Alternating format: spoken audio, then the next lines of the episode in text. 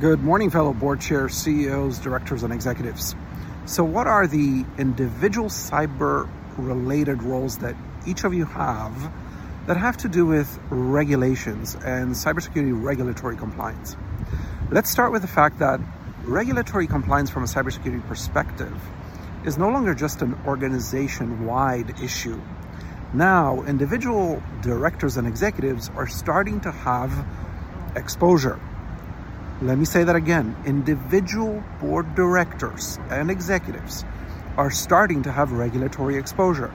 For example, you would have seen over the last couple of um, weeks, in fact, this was last week, that the SolarWinds CISO got sued. Well, we also know that in the Uber breach, that CISO got into hot water as well. But what you also may not know is that the CFO of SolarWinds also got into trouble with the law because of that breach. What you might not know is that Gartner and US Congress are both, or so Gartner is projecting, and US Congress, specific lawmakers, are pushing for the CEO and board chair to also be potentially criminally charged for breaches that, one, happened on their watch, and two, where it is found that they were individually negligent in preventing those breaches. And so two things come up. First, as a board chair and CEO, you need to make sure that your organization has a breach prevention protocol.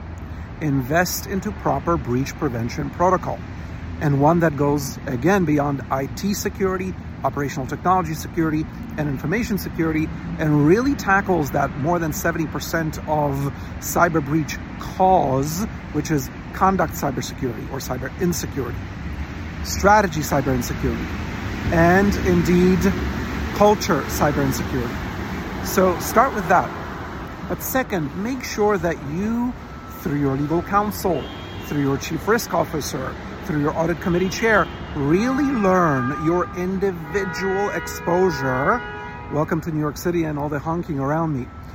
That you're learning what your individual exposure is from a regulatory perspective and how you yourself, as a CEO, as a board chair, as an audit committee chair, as a chief business development officer who's overseeing customer data, how you individually are already potentially going to get into hot water if you do not handle customer data appropriately, third party communications appropriately.